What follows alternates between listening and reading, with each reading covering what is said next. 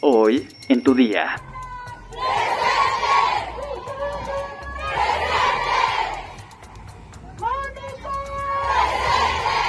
habrá una eh, consulta abierta sobre el tipo de árbol que hay que poner en esta glorieta. Está, por supuesto, la posibilidad de otra palma. Tu día con el Universal. La información en tus oídos. Hola, bienvenido a Tu Día con el Universal, el podcast con el que el Gran Diario de México llevará hasta ti de lunes a viernes las noticias más relevantes hasta tus oídos. Tu día tiene 24 horas y en ese tiempo suceden muchas cosas importantes. Entérate. Nación. Al grito de justicia, este domingo colectivos feministas y mujeres de todas las edades marcharon sobre Paseo de la Reforma en la Ciudad de México para protestar contra la violencia de género y para exigir justicia por la muerte de Devani Escobar.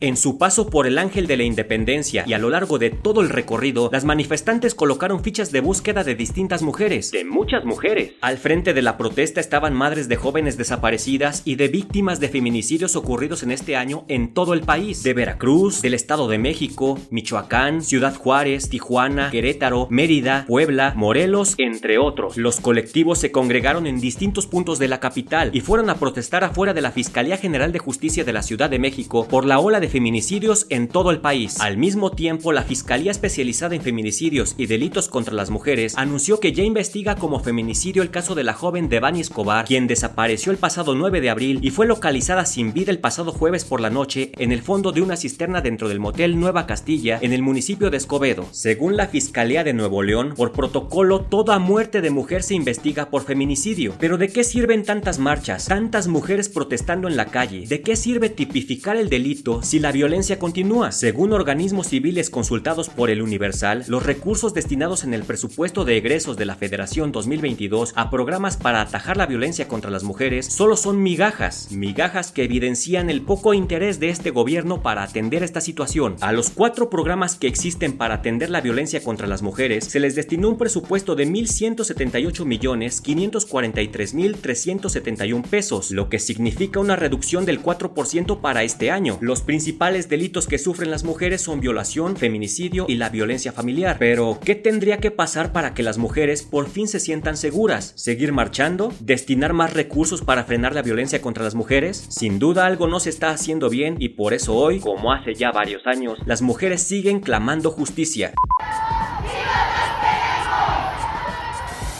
Metrópoli.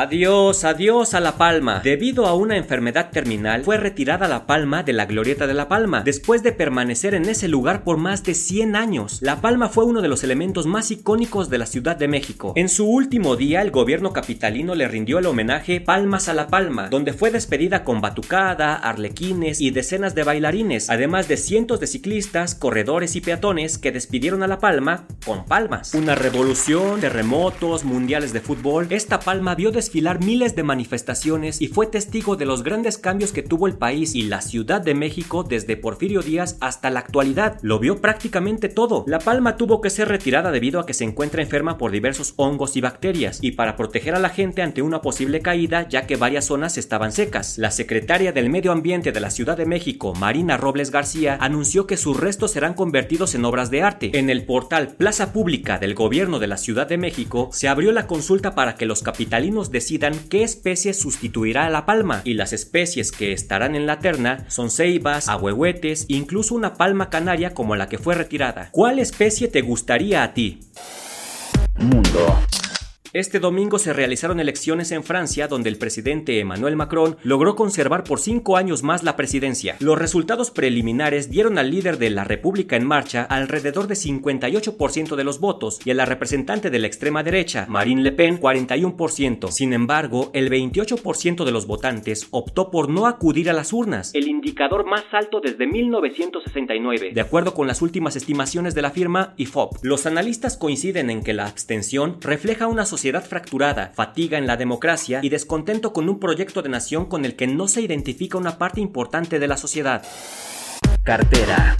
¿Has escuchado hablar de las criptomonedas? Una criptomoneda es un medio digital de intercambio. Es como si fuera una moneda pero totalmente digital. Utiliza métodos criptográficos para asegurar sus transacciones financieras, controlar la creación de nuevas unidades y verificar la transferencia de activos. Se pensaba que con la llegada de la pandemia mucha gente optaría por los medios electrónicos para realizar operaciones de compra, venta y pagos de bienes y servicios. Y así pasó durante un tiempo. Mucha gente realizó compras y pagos por internet, pero a pesar de todo eso, el grueso de la población sigue utilizando el dinero contante y sonante. Y claro, en el mercado no puedes pagar con tarjeta, ni en el tianguis, ni en el transporte público, ni puedes pagar un refresco en la tienda de la esquina, y menos con una criptomoneda. Pues a esto se enfrentará el Banco de México con su proyecto de crear una moneda digital para estar a la vanguardia y cerrarle el paso a las criptomonedas, que según el Fondo Monetario Internacional son un riesgo para la estabilidad financiera. Banjico, como cualquier banco central, tiene la facultad exclusiva de emitir y colocar billetes y monedas entre el público, pero la constitución no es específica con el dinero digital. Un estudio encargado por Banjico arroja que el dinero se ha vuelto un medidor de logros y metas cumplidas. Es un factor de satisfacción al sentirlo en la bolsa. Los mexicanos vemos el dinero como fuente de poder y confianza. Por esas razones, el dinero en efectivo sigue siendo el medio de pago más popular en México. La gobernadora del Banco de México, Victoria Rodríguez Ceja, informó ante senadores que el Instituto Central se está preparando para que, en un plazo de tres años, empiece a operar una moneda digital. La pregunta es, ¿prefieres pagar de forma digital o te gusta sentir el dinero en tus manos? ¿Sabes cuáles son los mejores lugares para andar en bicicleta? Descúbrelo en nuestra sección Destinos en eluniversal.com.mx. Esto fue lo más relevante de las últimas 24 horas. Sigue pendiente de todas las redes sociales de El Universal para seguir informado. Mañana no te olvides de empezar tu día, tu día con El Universal. Tu día con El Universal. La información en tus oídos. When you make decisions for your company, you look for the no-brainers. And if you have a lot of mailing to do, stamps.com is the ultimate no-brainer. It streamlines your processes to make your business more efficient, which makes you less busy. Mail checks, invoices, legal documents, and everything you need to keep your business running with stamps.com.